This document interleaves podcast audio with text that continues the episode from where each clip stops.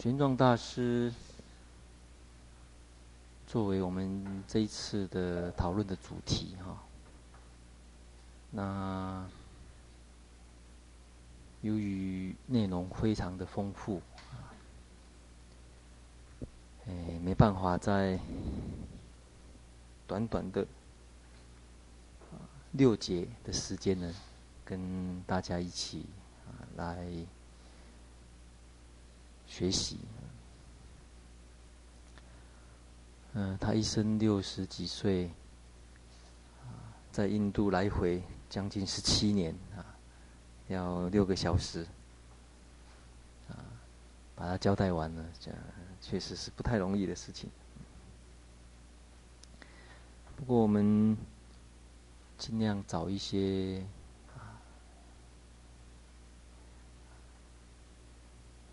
比较重要的，或者说大家觉得跟修学会主题有相关的啊主题呢，来切入啊。在实验室的时候啊，我也有稍稍微说明过啊。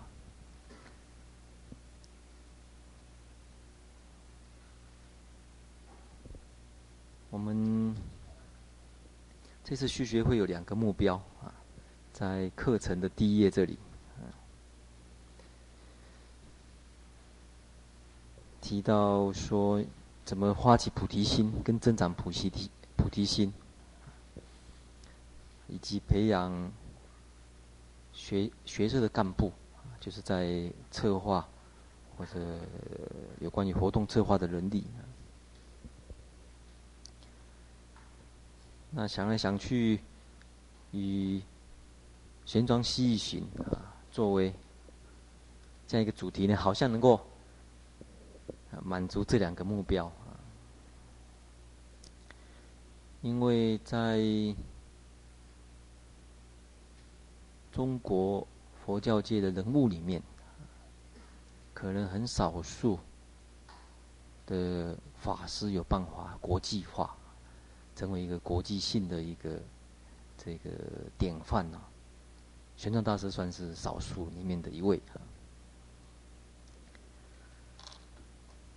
那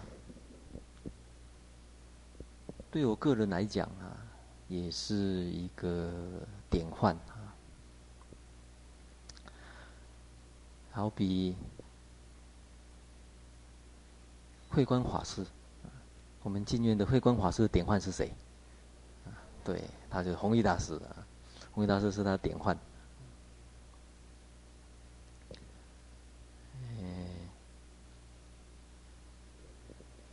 那历史上每一位高僧有他的特点啊，但是玄奘大师可能是啊，在很多角度呢，我们都可以切入哈，形成一种典范。那我们人生里面总是。会找一种理想典型来学习。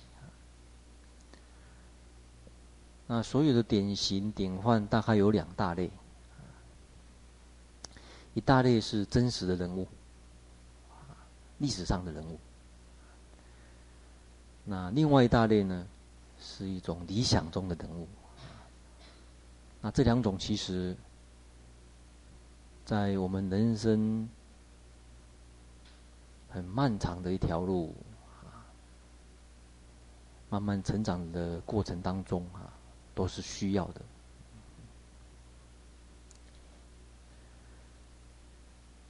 有些典范是虚构的，但是它很，它影响，影响人的这个人心啊，包括整个文化，来自于整个社会国家。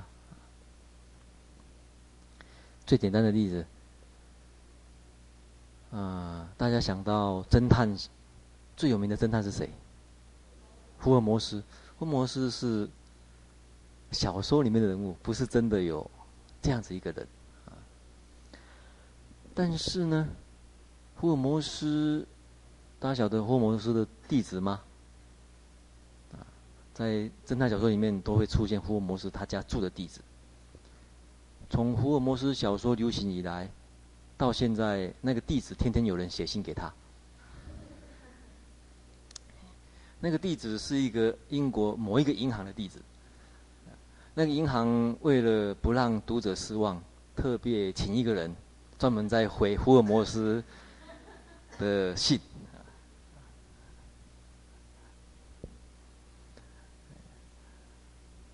所以对每一个人来讲虽然晓得是小说但是大家觉得侦探里面就想起福尔摩斯啊。最近这集近代影响中国人，海峡两岸或者两岸三地啊，影响最深的小说是是谁写的小说啊？金庸，对，金庸的小说。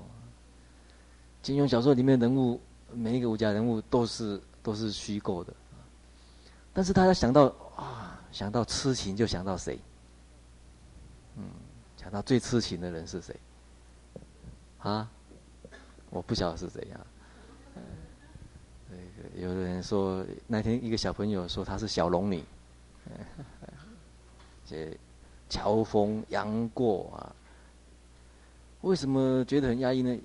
我有一次到大陆开学术会议，就是玄奘大师的一个学术学术会议，是纪念他涅涅盘啊，一千两百多年的吧啊，一个一个纪念会。那开会完，有安排去参观玄奘大师的故乡啊，荷兰偃师。在半路上，有一些大陆的学者就在后面讨论。他们讨论讨论金庸小说里面哪一个武功最强？他真的脸红耳赤的。我想想，其实都是虚构人物哈，但但是大家讨论的煞有其事。所以这种虚构典范是很也是啊，会影响人心啊，大家想到某一种类型。另外一类呢，就是历史上人物哈。所以这种人物常常在我们人生当中啊，扮演很重要的起死回生的角色。当你碰到瓶颈的时候，想一想，到底哪一种人他的行为啊，他的言行，能够激励啊，激发你？嗯，日本有一位画家，很有名的一个画家，叫平山啊，和平的平，山上的山。嗯，他曾经当哎当过东京日本东京艺术大学的校长。他这位画家。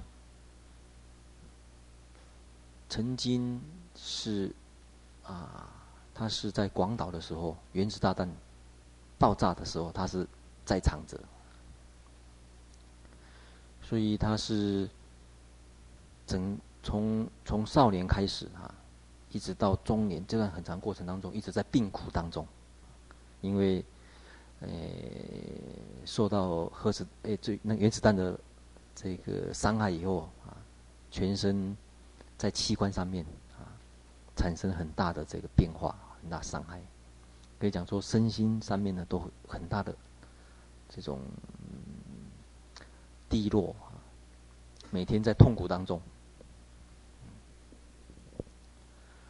他说那时候真的是生不如死啊，天天在医院，天天在医院啊，几乎不能做什么事情。他说人生几乎没有希望啊。有一天。在那时候，东京办奥运会。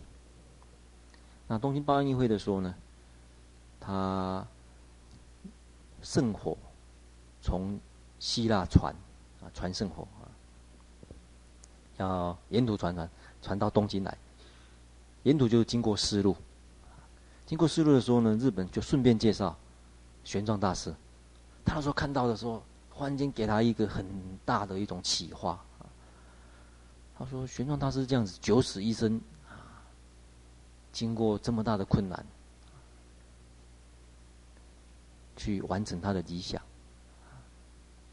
那我这样子的一个病算什么？他整个人就奋发起来，振作起来。他脑筋忽然间有一种希望，他说：“哎，他从此就开始画思路，啊，就开始画思路的这种这种题材啊，或者玄奘大师的题材。所以他常常讲，玄奘大师他是他一生当中让他起死回生的一个榜样。后来，诶。”以日本为例啊，日本对玄奘大师的收集品相当的多啊，在各方面影响都很大。举个例子，今年应该是去年哈，一九九九年是日本三大报社其中一之一啊，很有名的一个报社《朝日新闻社》啊，《朝日新闻社》为了庆祝他创刊一百二十周年。为了创纪念他创刊一百二十周年，在一九九九年呢，创刊一百九九年呢，筹划了啊，花了两三年筹划了一个活动啊，筹划了一个展览。大家想一想，他展览用什么作为主题呢？对，三藏法师跟思路啊，丝路行作为一个主题啊，那去收集有关于玄啊。玄奘大师呢，跟沿途丝路相关的啊博物馆的东西啊，作为作为展览的主题，然后在在日本全国大概展出一年啊。那他们也为了这次的展览，派出组了一个团啊，组了一个考察团啊，前后大概经过五次，再把玄那个玄奘大师有一些路线。现在还不是很清楚的，重新再走过一次，再考察一次。有些清楚的，啊，他们就没有，诶，这个太多的琢磨啊。那他这个活动，诶，后来就，诶，编了两本书，一本就是这个展览手册啊，另外一本是那个考察团他们的一个报告，有些是从卫星图上面啊去侦测玄奘所走过的路。那在这个展览里面呢，里面有一篇序言，就是请这位平山先生写的，他就是写这件事情。这个提到他那时候是小学啊，中学三年级，十五岁的时候，也就一九四五年，他说八月六号早上八点十五分，他在广岛。他亲眼看到原子大战爆炸，就在眼爆炸。他他们那个学校教职员十三个啊，哎，这个爆炸的时候，他们学校的教职员十三个，还有学生八百八百八十个，总共两百一十个人，马上当场就死掉。大概存活的，他们的学校存活，他没提，他提到他。九死好像逃过一生一样，他长期就受到这种放射线的障碍，啊，那接着就提到隔了十四年，就一九五九年的时候，东京奥运那个时候，他整个白血球开始大量的减少，已经快要死了。他那时候想，他一生就这样子完了吗？啊，是不是还有什么啊可以作为人生的目标的？这个时候就是刚刚我讲的，就东京开开奥运会的时候啊，这传圣火，所以他从那时候就开始展开他新的一种人生啊。这件事情在嗯、玄奘的资料书太多了哈，像最近呃华古文化也请人家改写高深小说里面。里面有一本呢，就是杰出的留学生，玄奘大师啊，是一个文学家苏尚耀先生写的，他也提到这件事情，他也提到这个平山先生这个事情啊，那会促成我讲这样一个主题。另外一个静音是，呃，去年开始，啊，国科会在。做一个大型的计划，就是做数位博物馆。因为将来文化的一个媒体，事实上是电子媒体，或者说数位化的媒体，在网络上面可以用，在电脑上面可以用的媒体。所以将来将来一个国家它的文化力量，它的影响力，事实上是在看它的数位典藏有多少啊。因为网络上面啊的传播是可以突破时间空间的这个障碍，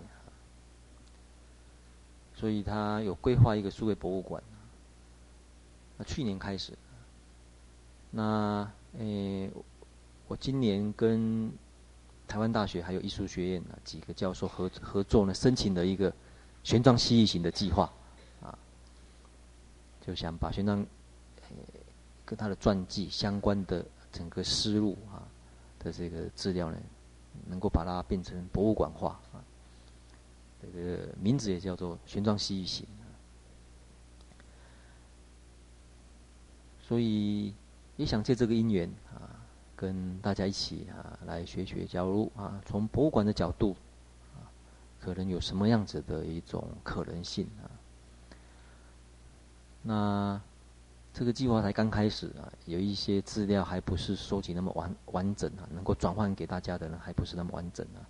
不过我相信，也能够在明年啊，明年的现在呢，能够至少有一个初期的样子啊，可以给大家看啊。那目前这边的资料呢，跟目啊我们所要呈现博物馆的样子呢，不，哎，没有相关的，纯粹只是为了这次教学啊，我个人从里面抽出一些啊相关的资料来整理而已。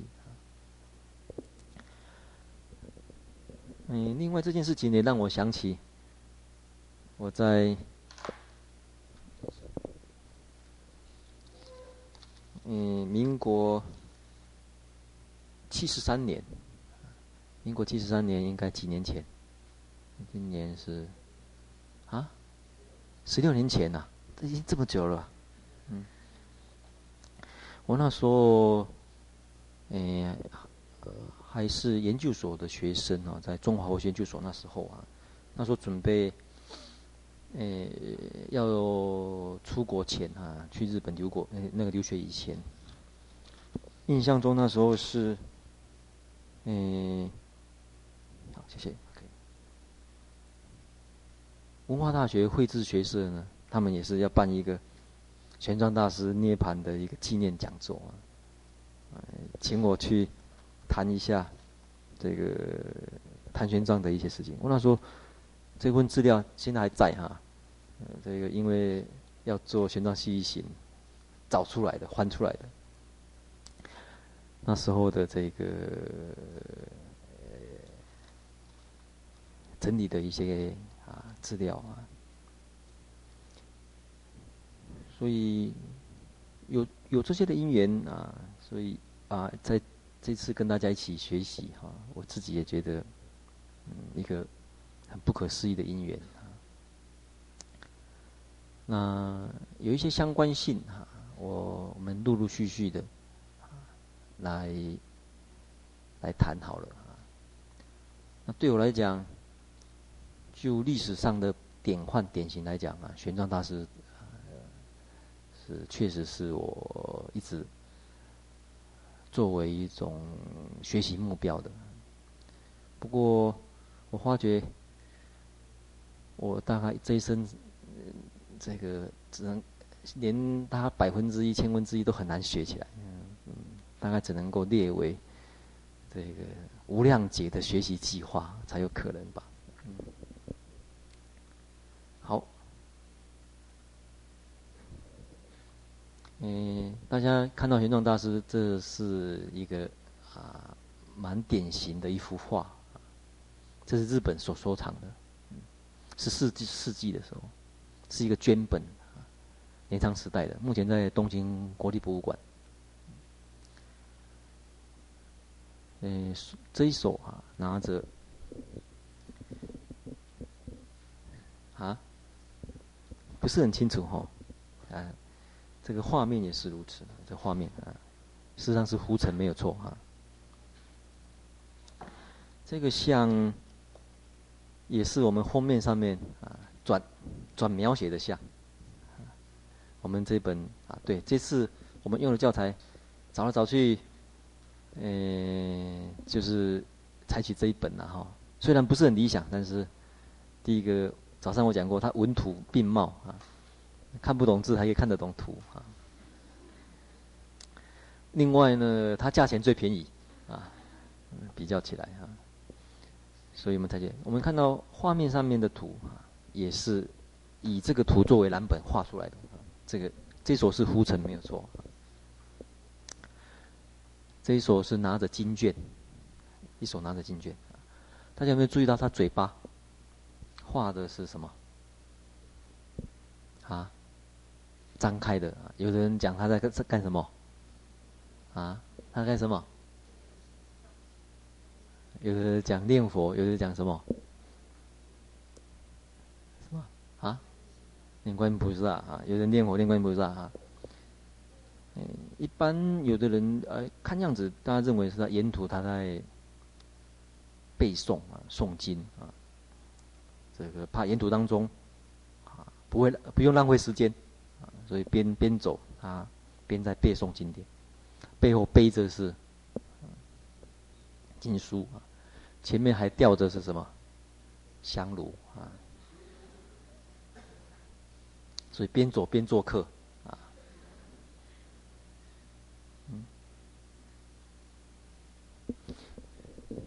诶，所以这幅画是很典型的一幅画，但是大家都不太了解它的来源啊。事实上是日本，日本的一个收藏，啊，骷髅，骷髅，这边画的不像骷髅，这边画的像光光饼，光饼啊，那个。迎神赛会那个戚继光那个光饼哈，是你假如看这边就晓得是骷髅，骷髅，为什么挂骷髅呢？啊，修不净观，修不净观用的，啊，结果这个造型挂骷髅造型，大家想到谁？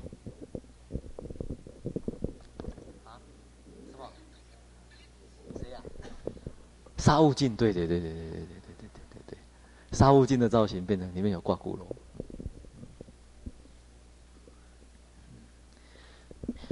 这个造型真的是很有名，为什么呢？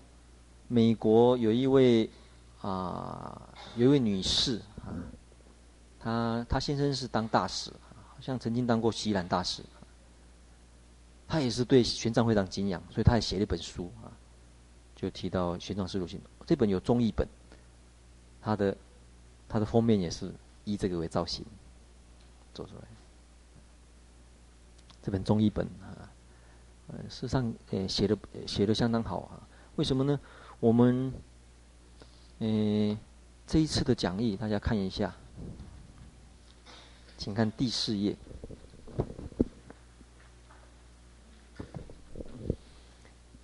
我们这讲义的章节哈、哦。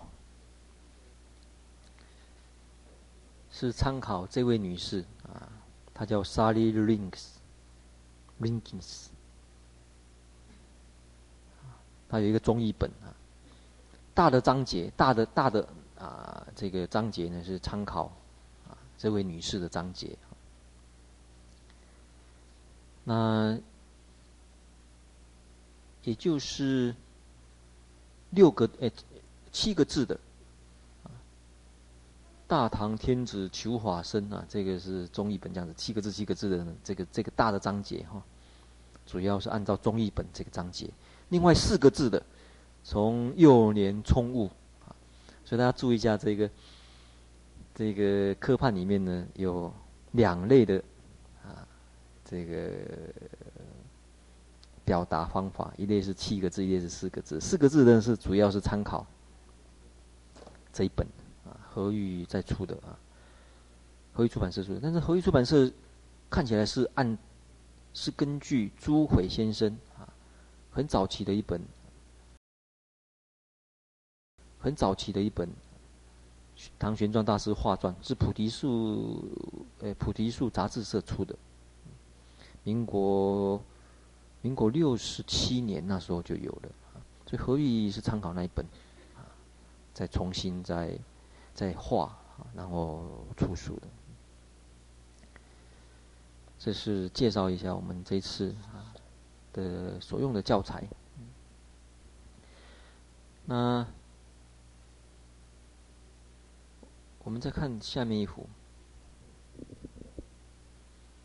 这一幅是比较晚一点啊，十八世纪木造的，在日本奈良有一个寺庙叫药师寺啊，里面一个玄奘大师的的一个造型，它也是有一点模仿啊前面那个造型，这边也是拿着拂尘哦，这一手拿着经卷。这边也是挂着骷髅，那也是背着啊，背负着一个行李啊。在日本也有很其他相关的玄奘大师的这个画像，这是其中一个哈。这一幅看起来哈，好像他是在翻译经典的时候啊。这边有一个侍者。在准备这个传这个经典给他，这幅也是日本收集很多这类啊玄奘大师的这个画像，而且都年代都很久的哈。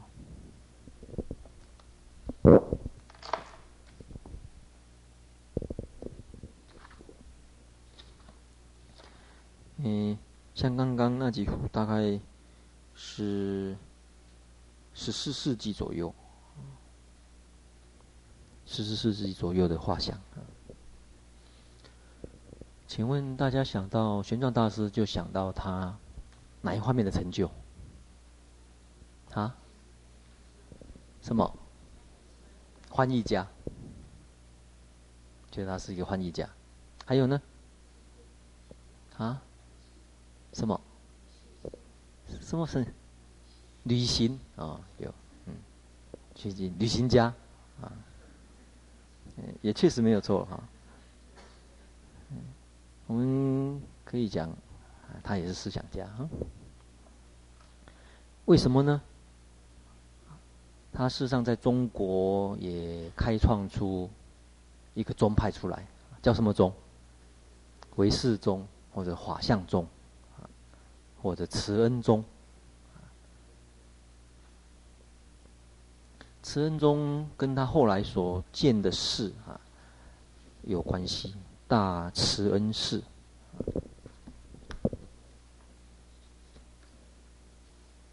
请看，在讲义应该是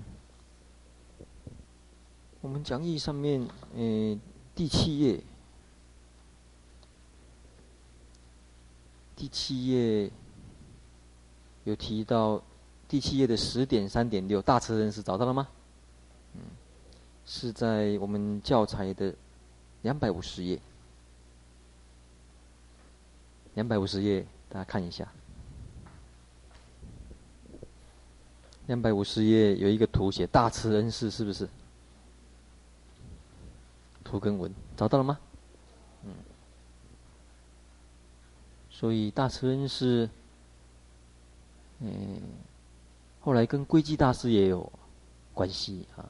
所以归归基大师被称为叫慈恩大师。因此，在中国唯识宗又称为法相宗，有时候称为叫慈恩宗。那这个寺庙是皇太子唐太宗的太子，皇太子为了纪念母后而建立的。因此，在我们的教材上面导数第三行提到哈，也就是玄奘大下下旨指令啊，下圣旨呢，可以度生三百位。另外又请五十位大德同住，另外又造一个易经院啊。大家看到这个造型，看到这个大慈恩造型，是想到什么？有没有想到台湾哪一个寺庙？玄奘寺啊，对，在日月潭。日月潭也有一个玄奘寺啊。玄奘寺是谁建的？对，蒋中正，蒋中正先生建的。他的嗯因缘也是跟这个很类似，他也是要纪念他的母亲，也是类似有慈恩寺的这个这个意义。所以你们到日月潭去啊，去慈恩寺看，听说地震以后好像他还好啊，没有受到他家的伤害，还可以看得到。他那个玄奘寺事实上是黄唐朝这个这个寺庙的建筑。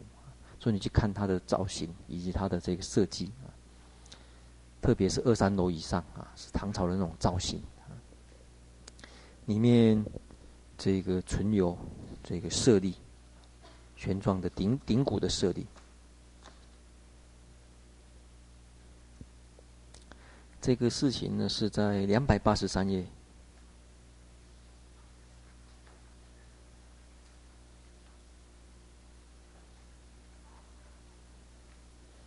有提到啊，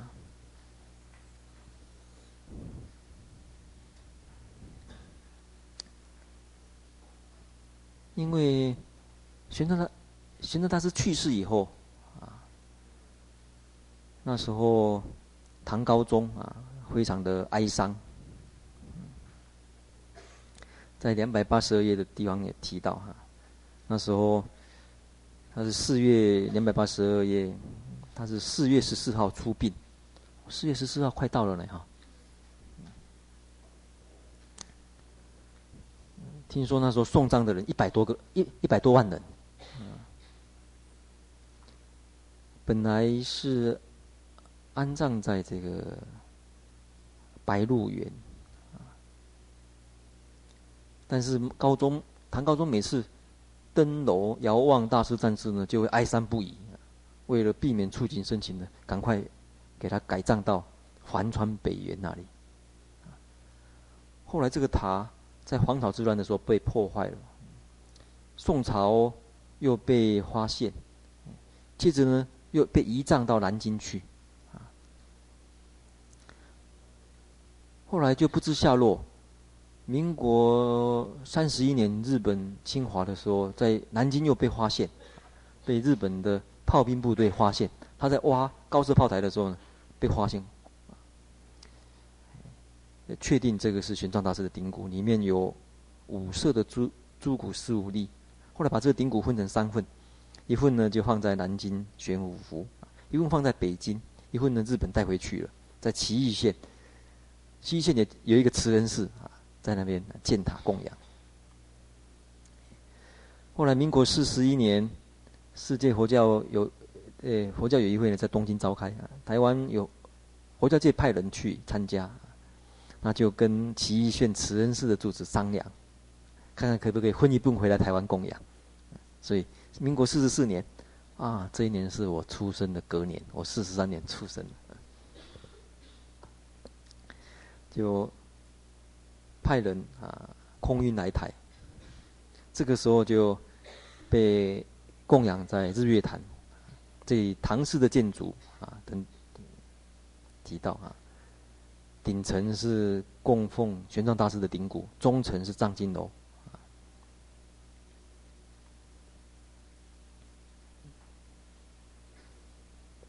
所以因为玄奘大师的因缘啊，这个也促成很多啊佛教徒啊之间的友谊啊，像。嗯，大陆也有一本玄奘大师的画传啊。那日本是中国佛教协会啊，这个请请一些专家画家画的。日本人觉得很喜欢，就把它翻译成日文，要翻译成日文，然后再用用原图啊。所以在日本，有关玄那个玄奘大师的这个相关的文物相当多啊。这本你们可以传传下去看哈，记得传回来啊。所以他本身也是思想家。另外呢，我们也可以说他是一个教育家啊。我们看两百五十四页。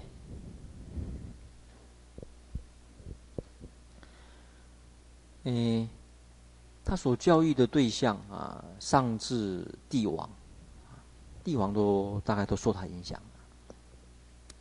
本来唐太宗啊，并不是信佛的。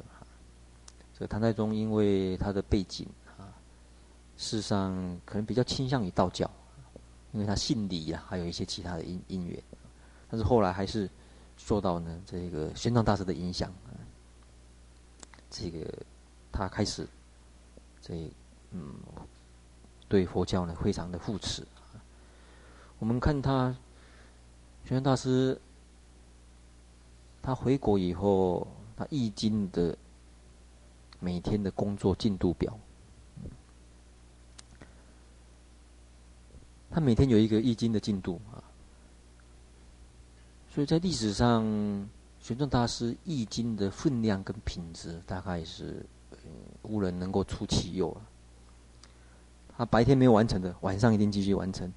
每天译完经以后，还要念经拜佛，直到三更才睡。五更又起床了。他五更起床以后，就马上开始来诵读梵文原典，啊，然后一边呢做用朱笔作为眉批，眉批呢以作为一天译经的参考。所以他要译经以前呢，已经先预习过。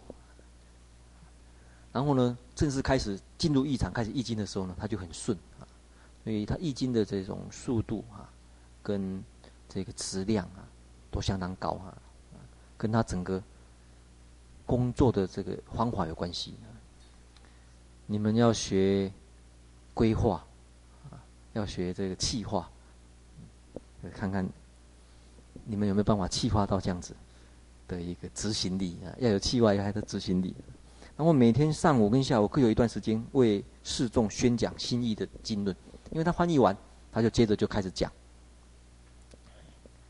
那底下的徒弟们就可以记下来，就变成一个注解啊。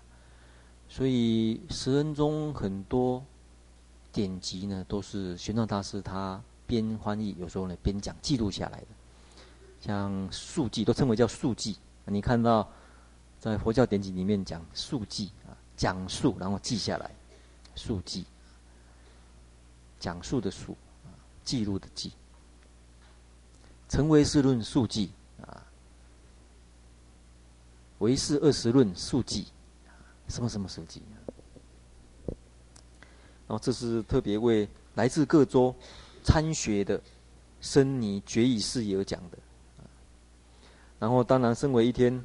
住持呢，执事生来咨询请示也不在少数，室内一百多个人日夜都来请示，叫室外檐内常站满恭候夜见壮士的人。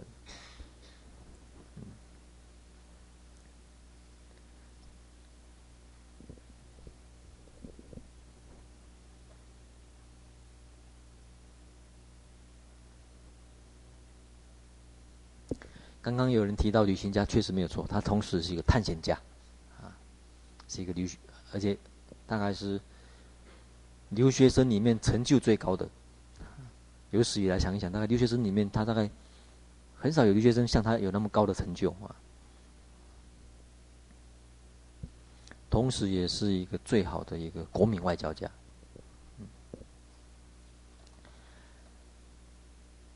嗯，怎么说呢？我们从他沿途哈，他。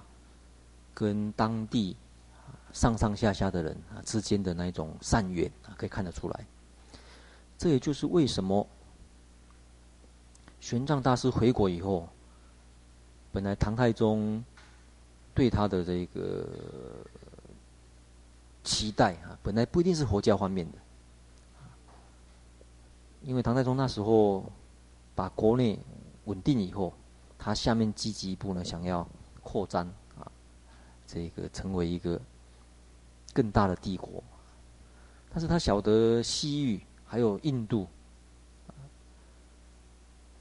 的之间的关系啊，找不到有适当的人能够为他做这件事情啊，他想到的就是玄那个玄奘大师，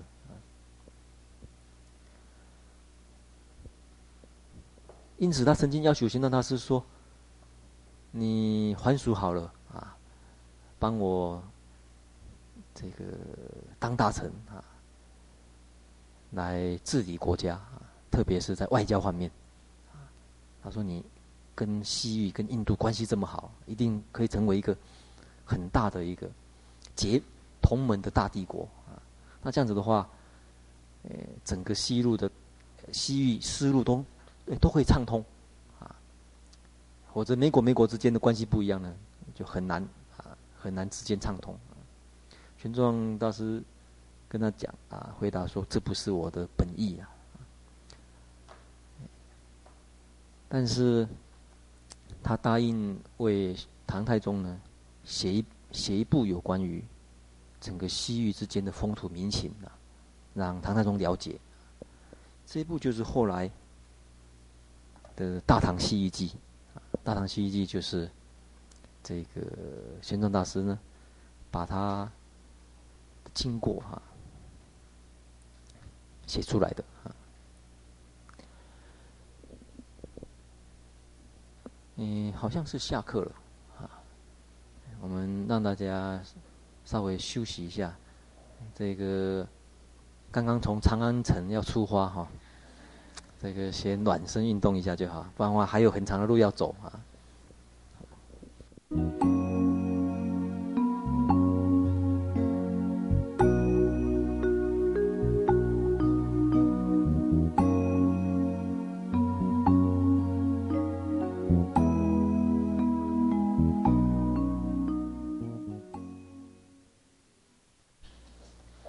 上一节提到了啊，玄奘大师在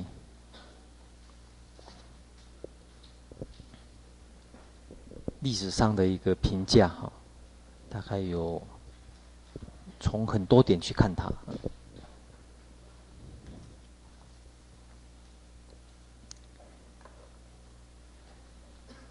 嗯。一般在从翻译的角度，我们先来了解哈。一般在佛教界有称为四大译经家啊，大家想象有是哪四位？鸠摩罗什翻译三十五部，然后有三百多卷啊。一卷的话。大约一万字，所以呢，应该多少万字啊？三百万字。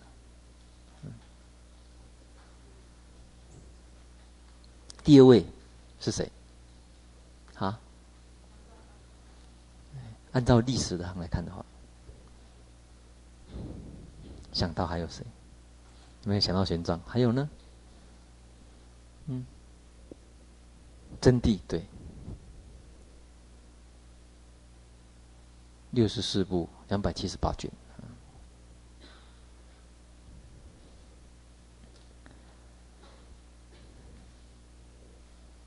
哎，第三位呢？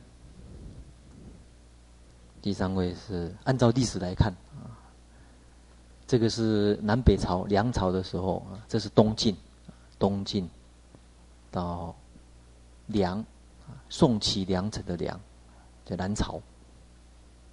梁武帝前后那个时候啊，再来是唐朝的话，就是玄奘。大家不要看这个七十五部，事实上它的卷数是一千三百五十五卷。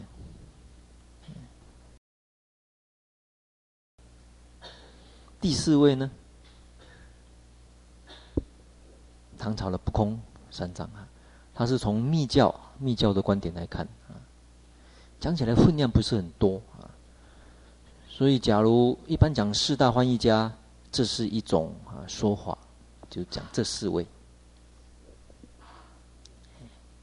但是大家有没有注意到这四位里面有什么特色啊？只有一位是中国人。是不是？这个是鸠摩罗什是哪一国人？啊？龟兹的人，对对对，龟兹人。真谛呢？印度。不空三藏也是印度啊，只有玄奘大师呢是中国。另外四大翻译家，有的人呢认为是这四位啊，另外的还有谁？玄奘以外还有谁？意境对，意境在玄奘之后，另外一个意境，意境三意境三藏。事实上，它的分量也不少，比甚至是比比不空三藏还多啊。不过，不管哪一种啊分类啊，没没有，不管是哪四位，玄奘大师都有在里面，而且呢，它的分量、它的数量最最多。整个中国汉译的佛典来讲，大家晓得玄奘翻译占几分之几？有没有想过这个问题？玄奘翻译的经典，占整个历代以来翻译量的四分之一强。也就是中国汉译的佛典里面，你假如把它切切成四个部分啊，你接触四段佛经，有一段就是玄奘还大师翻译的。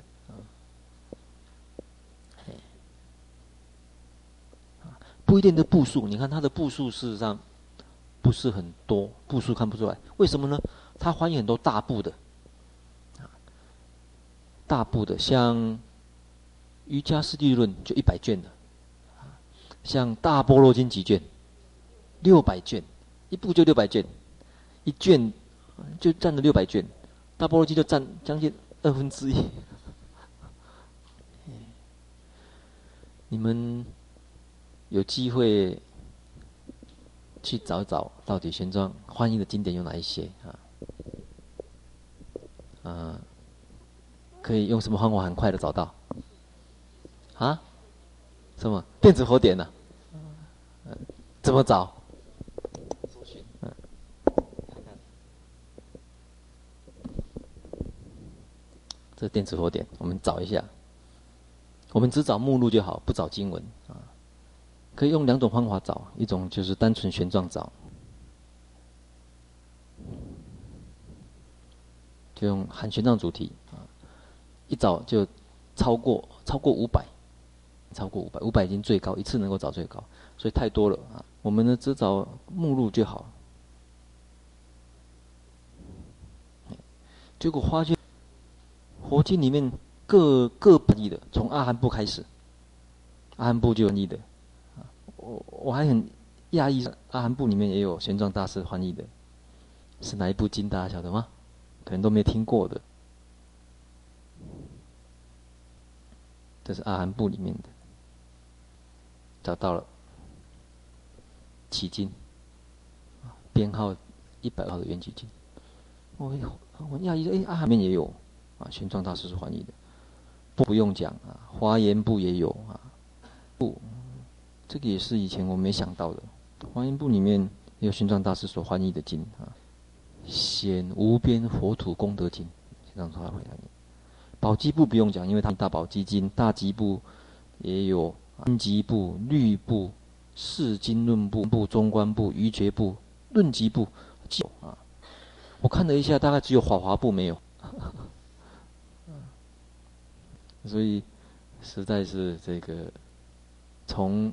从部类来讲，它也很非常齐全哈。玄奘大师假如想到有电子佛典的话，他就不用背那么重了哈。啊，只要背一台电脑，或者带一片光碟就可以哈。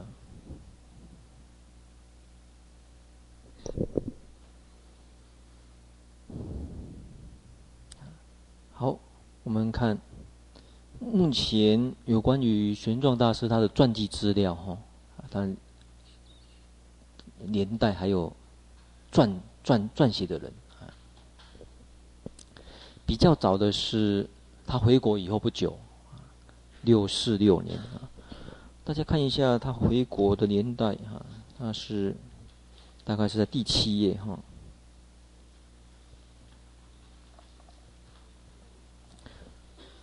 大概是在六四五啊，六四五，差不多六四五年进入长安的嘛，啊，大家看第第七页的地方提到哈，太宗啊将引这个壮士六四五年，四十岁啊，这件事情在我们看一下梁嗯。两百四十，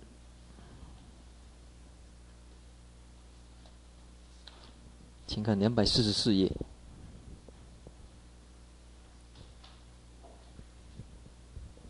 他回长安以后呢，首先是住鸿湖市啊，那在那边呢成立了译场，开始翻译。他那时候答应啊，答应。做这个《西域记》《大唐西域记》啊，嗯，本身大家看一下刚刚上一节所提的两百四十页这里哈，两百四十页，唐太宗啊跟玄奘大师见面的时候哈。他对印度的风体、风土民情啊，在中间的地方，政教法令呢，他非常感兴趣啊。问玄奘大师啊，太宗很高兴，他说：“从前苻坚说四大湾是法器啊，全国上下没有人不尊敬啊。但是我看你的词论典雅、风节真俊啊，不下于古人，可能还超过他们呢。”啊，这个时候呢，这个呃旁边的大臣也在附和啊。他想说，这个人真的是人才呢，是参政参政治治人才，就想劝他还蜀做官。他就说啊，我是水上的船呐、船离开了陆地呢，发挥不了作用，而且很快都会腐朽。对我来讲，我能够好好修行道业，报答国家恩泽呢，这个才是啊真正的。啊，嗯，所以跟玄奘生平有关系的哈。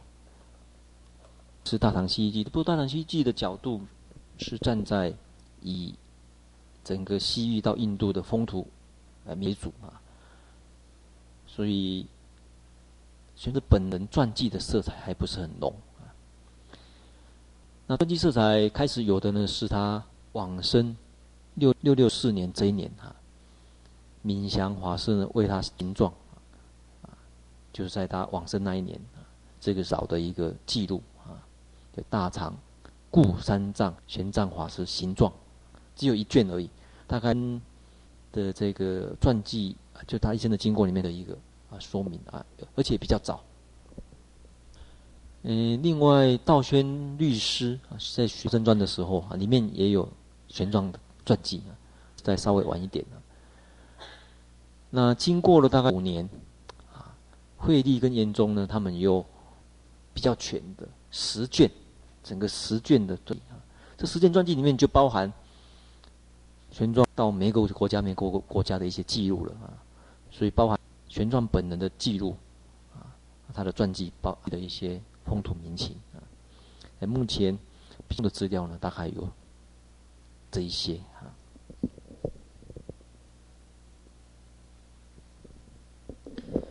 嗯，这本是一个。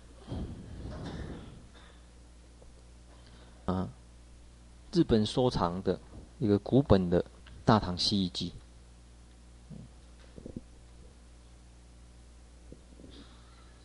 这个大，大家有没有注意到它有什么特色？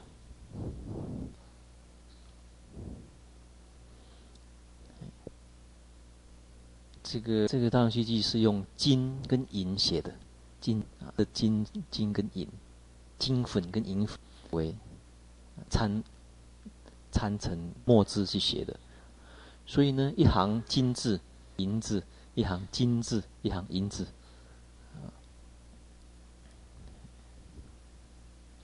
所以呢，读起来很贵重。这是一个金银，这个真的是金呐、跟银所泡，就是一行一行讲。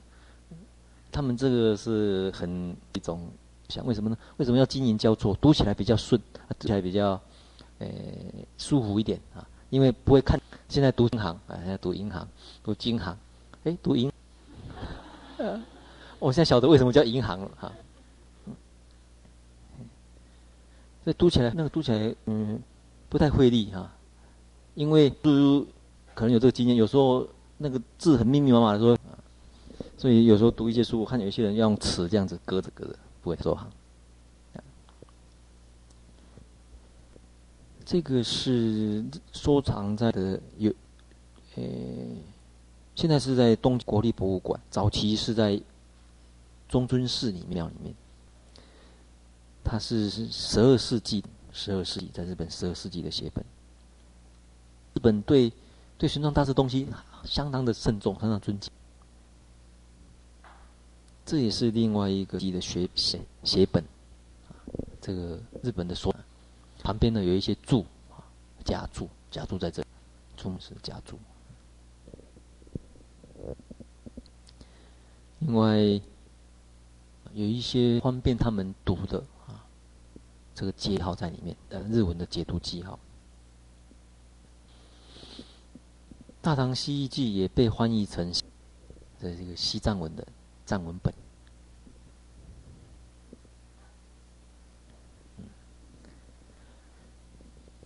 印度是一个不是很重历史的国家啊。印度它注重的比注重神话啊，史诗用诗说话啊，宗教神话的说法，他们的历史观。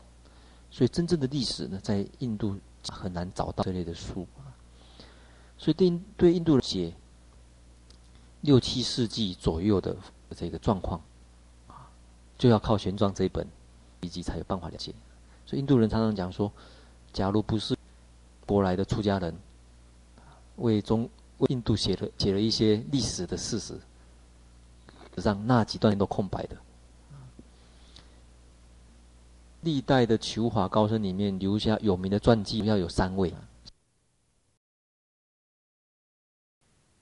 事实。在印度历史上，那几段时间都空白的。在历代的求法高僧里面，留下有名的传记的，主要有三位啊，是哪三位？大家晓得吗？第一位是谁？华贤，华贤在玄奘以前啊，东晋的华贤。第二位是唐朝玄奘，第三位呢？义净。哎，不。玄奘的《大唐西域记》呢，是资料最丰富的啊，所以它也被翻成这个西藏文啊，而且很多考古的资料是根据玄奘的记录去找出来的啊。最有名的一个例子是佛陀成道的地方，菩提树那个金刚座附近有一个大塔，很很大的塔，那个塔在。十二世纪的时候，回教徒侵入这个印度啊。那印那时候，呃，寺庙被毁灭，经书被烧毁，呃，那个出家人被杀啊。所以他说很恐慌，整个印度非常恐慌。所以他从东边进入的时候，印度人非常恐慌，尽量把一些佛教遗迹要保存下来。所以呢，在佛成道的地方，那个大塔。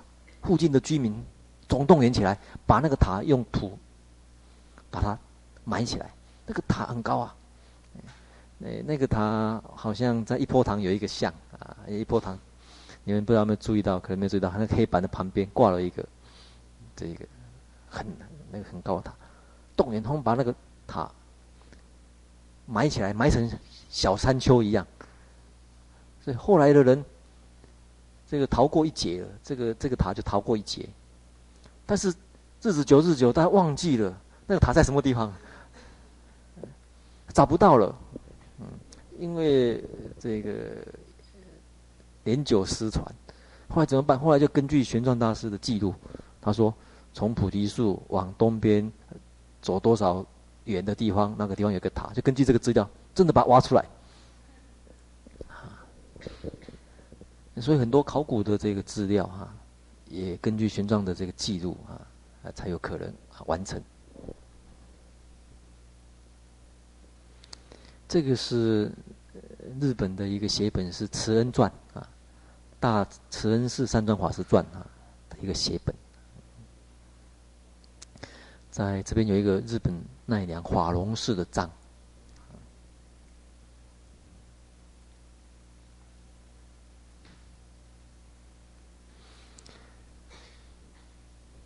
所以，嗯，日本人对玄奘的东西收集的非常的全，而且保留的啊非常的好。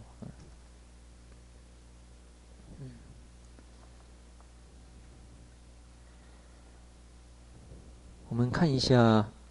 在形状里面，对他一生的一个总评啊，他提到他回国以来，大概将近呃啊这个这个这个时间呢，已经二十载哈，翻译了七十五部多少卷，但是还有一些还没有翻啊，他带回来了全部的这个这个换文本的没有全部换。那像大波罗啦、瑜伽论啊、大毗婆沙论、大毗婆沙论两百卷啊，这里有六百卷，这里一百卷、两百卷。就九百卷了，顺正理录这个也不少啊，皆是镇国之宝啊。这个是在形状里面所说的。那这里就提到了，他说《易经》的事情呢，从汉朝开始就有了，前后倒数到到唐朝的时候，前后倒数百余人。但是现代所翻译的大部分都是婆罗门法师，都是外国法师，都是印度的法师或者西域的法师啊。他认为，事实上。有时候对于啊中文啊这个并不是来呃那么纯熟啊，哦，所以就提到这个比较哈，他有跟居摩罗什大师做一个比较啊。嗯，这是有关于翻译方面的哈。那底下我们看有关于他的传记，大家看一下。从第六页开始，玄奘大师的故乡是在荷兰偃师这个地方啊。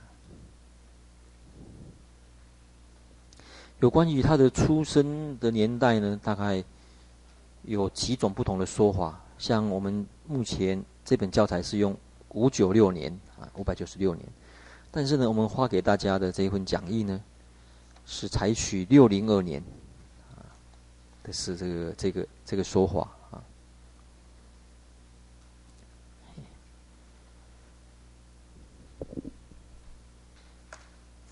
荷兰偃师他的故乡目前还保留着哈，你还可以看到，嗯，那个样子。他那个地方啊，附近的居民还是那种乡村的这个样子啊。我记得我们那次会议去参观的时候，很多居民都跑来参观我们，啊，大概难得有这个外地的人来，就看到很多小孩子，我就想，里面哪一个是将来会变成玄奘大师？这里提到他小时候哈、啊，这个父亲教他读《孝经》的时候，讲到曾子避席的事情。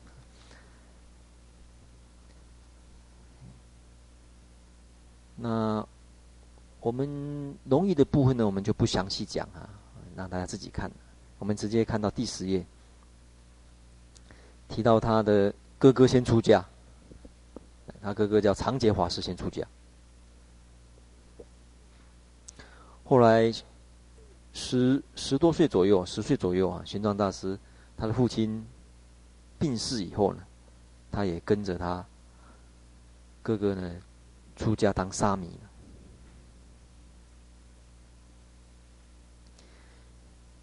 十二页啊，十三岁啊，隋炀帝有下诏呢，要在洛阳招考啊，剃度。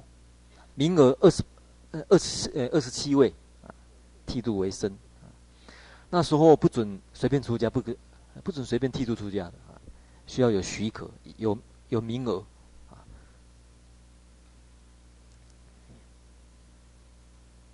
那时候玄奘大师因为年纪太小，啊，不能应试，就在外面徘徊。那时候负责的主考官呢，郑善果，就问他了，他说。你为什么想出家？是你是不是想出家？为什么想出家？他就回答：他想要远绍如来，净光仪法。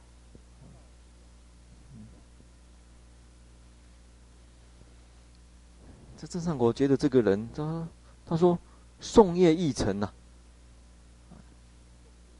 光是要读懂佛经的不是难死的，但是具有风骨，风骨难得啊。若度此子，必为四门为器。那这个郑善果还是这个很啊很世人哈，所以呢，他算是破例啊，这个准许他出家。那出家以后呢，大家看事业啊，他跟当时哈几位擅长啊与各种经论的法师呢学习啊。像慧景法师啊，慧严啊，学《涅槃经》还有《摄论》啊。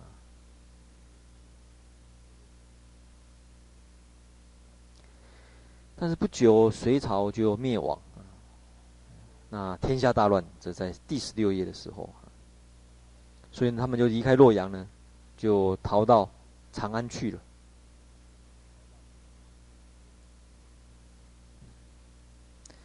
但是呢，在长安发现呢，长安那时候还是很乱啊，这个出家人啊不多啊，连一个佛学讲座也没有啊，那个讲经说法的地方没有。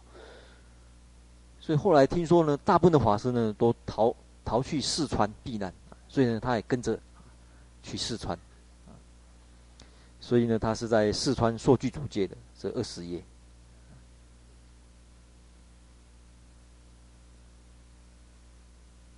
在年满二十岁的时候呢，受受具足戒，就跟着结下啊。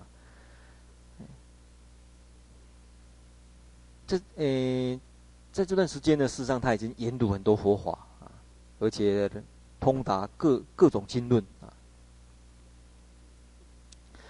那接着呢，他在成都啊，请看二十二页，跟在成都呢，呃，学习到一段时间呢，发现已经没有老师可以教他了啦。然后发觉说，四川这个地方呢，虽然是有很多法师必然来到这边，但是经典很缺乏。那时候经典不像现在啊那么那么方便。所以他听到长安呢，也逐渐安定了。长安首都呢，收藏比较多的经典，所以他想要回长安啊。但是呢，只能够绕道啊，绕道从湖北荆州啊绕道啊，天皇寺啊，然后呢，二十四页啊，再到河南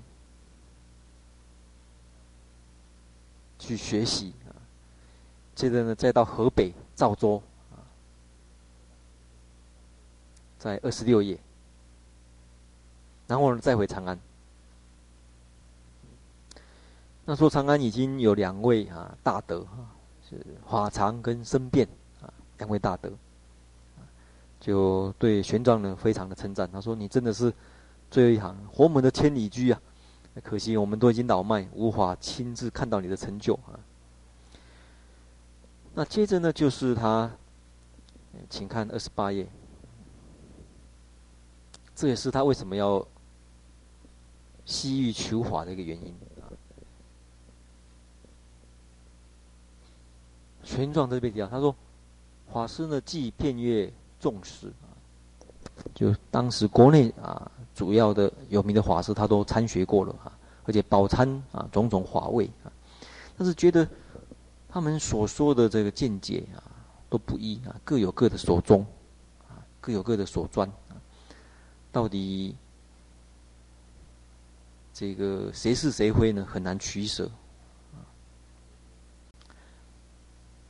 所以他想要说，亲自到印度，就是主西方人，能够解解除他疑惑，并且能够取得十七地论。十七地论其实就是瑜伽地论啊，瑜伽地论分成十七地，主要的分成十七地啊，讲瑜伽师的啊，这个从所应该修的，所应该起的行啊，会得什么果啊？是一本很完整的啊，这个论点。他说：“我应该是去学习这一部。”是玄奘大师他西行的一个主要动机，其实瑜伽师地论呢，作为一个啊学习一个主因啊。那这一点在整部传记里面都会看得出来，常常出现啊，作为谈论的主题啊。而且回国以后不久，他很很快的就把翻译出来。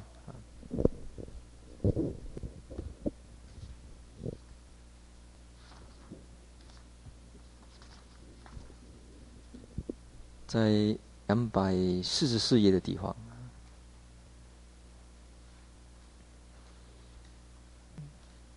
两百四十四页提到他回国以后，首先翻译《大菩萨经》二十卷，在导数第四行的地方啊，《佛地经》一卷，啊然后《六摩尼经》一卷，《显扬圣教论》二十卷，四部，然后在阿毗达摩。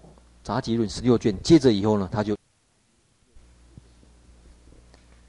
嗯，因为我另外有申请一个国科会的机制，在做瑜伽师地论的一个电子火点的字，这个心如当研究，现在想办法把瑜伽师地论呢，把它跟其他的相关的这个显扬圣教论呐，或者其他的注释书啦，相关把它连接起来啊，将来很方便啊。可以作为这个，哎，研读研究用，这个希望能够圆满啊，这个呈现给在天之灵啊。这完成那一天，我们这个请信徒举行个上供。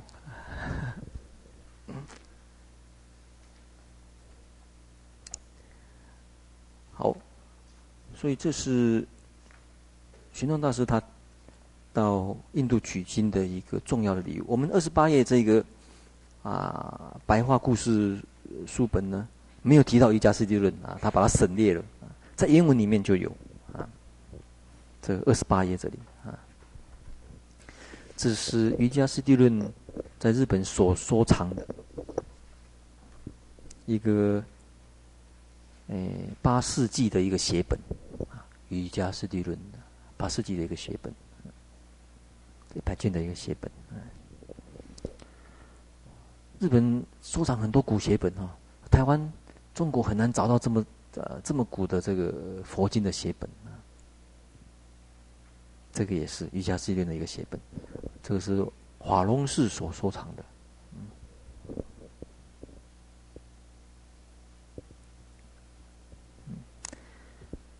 嗯。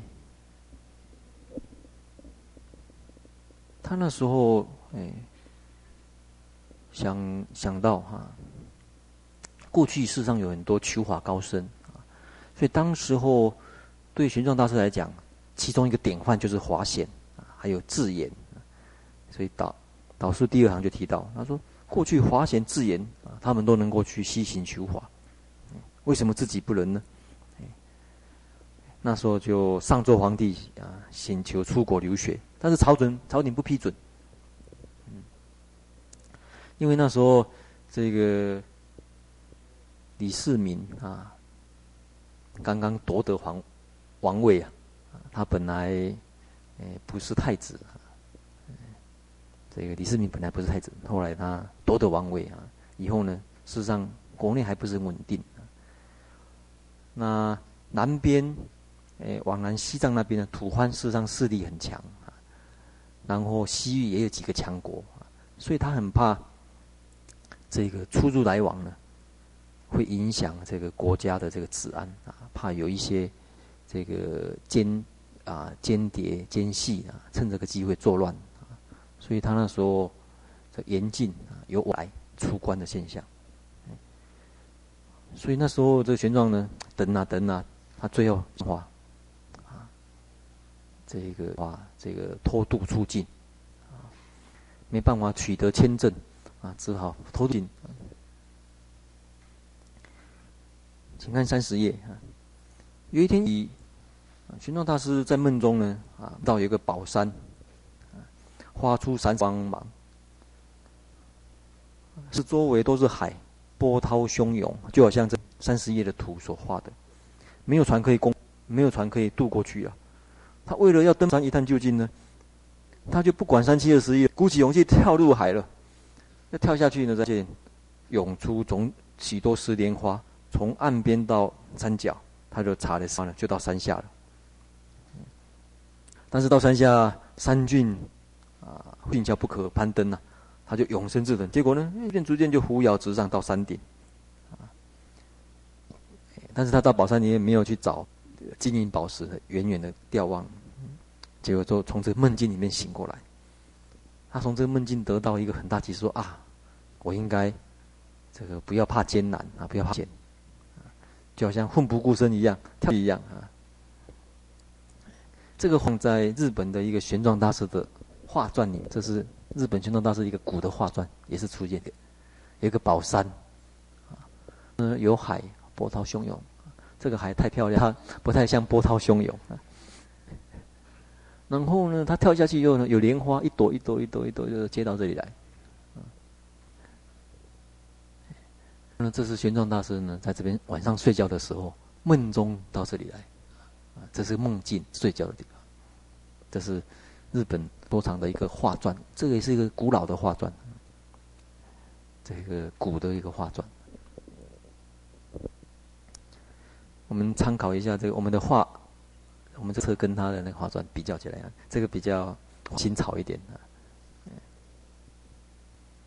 好，我们接着看三十，一直等到机会，就是唐贞观元年间啊，那一带发生天灾，这个民没办法维生的，只好没办法，那好吧，就你们到外地去谋生，所以他混在难难民队里面呢，就离开长安，先到秦州啊。泰州好像是错了，应该是秦州啊。哎，甘肃啊，天水，然后又到兰州，然后再到凉啊。这里的人呢，对他这个非常的这个敬，还请他讲经啊，所以他在那边就开讲《色大乘论》《涅槃般若经》，在那边停留了一个多月，等待哎，等待机会。接着呢，就。他是开啊，离开这个梁，请看三十四页。这梁都督啊，这严禁人家，可是他说有一个佛教的法师帮忙他，慧威法，就派了两个弟子，一个叫慧林，一个叫暗中护送他们出关。所以一直走走到瓜甘肃的安西省，碰到呃呃那个刺史，他是啊。他就，共产大师，他就玄奘大师问他路线，他说，从这里向北走呢，有一条河呢，这条很深呐、又有一门关啊，那边有锁关，你没有你没有通关的证明，过关的了，还有烽火台，啊自来往的行人，而且这烽火台之间都是沙漠，可以讲非常不容易啊。你正常的话呢，要经过八百里的流沙，漠壑延崎。八百里流沙才有可能，才有可能大到哎，到地的第一个义乌这个国家。义乌也就是现在的哈密啊，新疆哈密这个这个地。所以很困难的时候呢，正好正好碰到这个李昌啊，接到一个文书了，有人要通缉啊，通缉意图闯关出境的这个出家人。啊这个李昌呢，幸好是一个信奉三宝的人呢，他就跟玄奘两个人坦白以后呢，他就把这个通缉令撕毁啊。不久呢，就请看三十八页，有一个人来求受戒，有一个蜥蜴的人啊，叫斯潘陀。三十八页有一个蜥蜴的去盘陀人来求受求受戒。啊为什么呢？因为本来这个地方已经有一点路绝了。为什么呢？因为走不出去，啊，虽然这个李昌不抓他，但是前面没有没有通关的渡劫，没办法过关呐。而且慧威法师派来的那两位，其中一位已经先回去了啊，另外一位慧林已经奄奄一息了啊，不堪长途跋涉啊，啊，只好就回去了。所以这个时候幸好，哎，碰到一个叫出斯潘陀的人来求他受五戒啊。这个玄奘那个玄奘大师为他受五戒啊，这个夫人就很高兴，供养他。然后，这个这位夫人呢，帮忙他找了一匹马。结果玄奘一看到，哇，这匹马是四十页的地方，又瘦又老，又瘦又老的红马。他想说啊，这匹马怎么有可能过关呢？结果这老人家跟他讲说：“这匹马你不要小看它，它对这条路很熟了啊，来往已经十几次了，老马识途啊。”而且，但是这个时候呢，这位老人啊，夫人的老人呢，跟他警告，他说了：“他说西路险恶啊，沙河阻远，鬼魅热风，过无达者。徒旅众多，有属迷失啊。而且你一个人，何况你一个人，怎么会可行呢？”你不要，不要轻易走啊！爱惜，好好爱惜生命。玄奘回答：“他说，我呢是为求大法，花去求，花去西方。若不至婆罗门国，啊，就是没有到天竺去，终不东归，啊，纵使中途呢，非所悔，实不后悔。所以这就是十页里面这边所写的啊，大家可以对照一下他这白话的翻译啊，跟原文啊之间啊。”的一个差异啊，所以这个图就画这个夫人带着这匹这个老瘦马来，这从此呢，他就开始踏上了这一个路。过了玉门关的时候，大家看四十二页，要过一个河很难过啊，过不了。这个夫人呢，诶，他做了一些临时的桥，砍了一些树，做了一些临时桥，过了河。过了河以后呢，这一位石盘陀呢，他就开始后悔了，而且他后悔呢，是想要不仅不要走，想要杀杀死玄奘嗯。所以玄奘晚上看到，呃，看到他，呃，休息的时候看到他，石盘陀拔刀起来，慢慢朝他走来，然后呢，又走回去，有点后悔，他们犹豫到底要不要杀玄奘啊。他只好赶快起来念观世音菩萨啊。隔天隔天早上的时候，虚槃才跟他讲说：“不行了，我哦左思右想，不能跟你去了。第一个，这条路去一定是死的啦。我那个死路死路一条，我不想跟你去了啊。”请看这个四十四页。而且这夫人也想，他说：“纵使成功啊，纵使成功，我也换了王法。”我帮助你逃亡啊，也死路一条。我家里还有妻小哎，怎么办啊？所以玄奘好吧，那你就回去，我放你走。但是他很怕玄奘说，你不要告密，告诉我帮忙你逃走的。玄奘说不会不会啊，我不会说你是你送我出关的，他才放心走了。从此呢，就剩下他一个人啊。所以中途玄奘有这一个啊典故，大家没有注意到这位夫人出现？有点类似谁？啊啊，谁呀、《西游记》里面的谁？啊，你们觉得他比较像《西游记》的谁？他为他受八哎五戒，这个还有《西游记》里面为他受几戒？为为为某一个人受了几戒？八戒，猪八戒那个八戒。呃，《西游记》里面是为那个受八关斋戒，所以叫八戒。所以大家不要听八戒觉得很不好听，啊，是八关斋戒呢。哎，你们天天在说猪八戒，你们都不晓得。呃，听到猪八戒就不好听，但是八关斋戒就很好听啊。其实就是从这个故事里面啊演变出来猪八戒这个角色啊，就常常后悔的角色啊这。猪八戒老是后悔，不要去了，不要去了啊！在《西游记》里，老老师说不要去了，我们回去好了啊。嗯，所以在《西游记》里面有这样一个角色啊。那这一段哈、这一段啊，从此呢，可以讲说是相当艰苦的一段啊。嗯。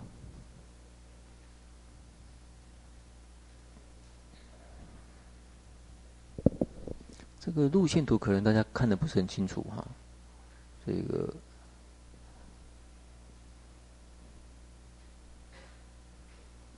从西安开始啊，到五这个凉州啊，这个是祁连山脉的北路哦，这样子走，然后经过戈壁，戈壁戈壁沙漠。我们看一下，诶，德国人有做了一个丝路，就玄奘大师丝路的一个光碟版。嗯，这个人我们不要看好了，诶，他在他就跟着那个玄奘的路走了一趟啊，然后呃把它做成光碟版哈，我们。跳过去，嗯，这里是西安啊。从西安往兰州啊，兰州往北的时候，我们看一下，啊，这里就提到、呃、那个戈壁，戈戈壁沙沙漠的附近，我们看一下。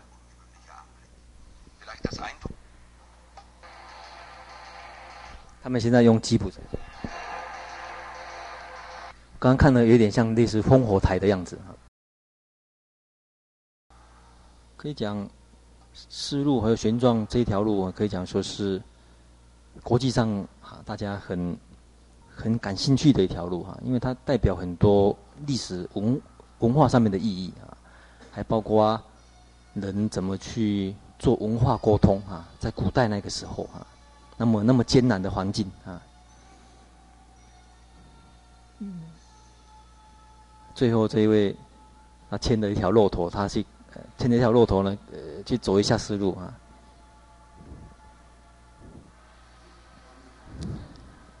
这条骆这条骆驼在表演什么？表演搔搔痒，躺下去搔痒。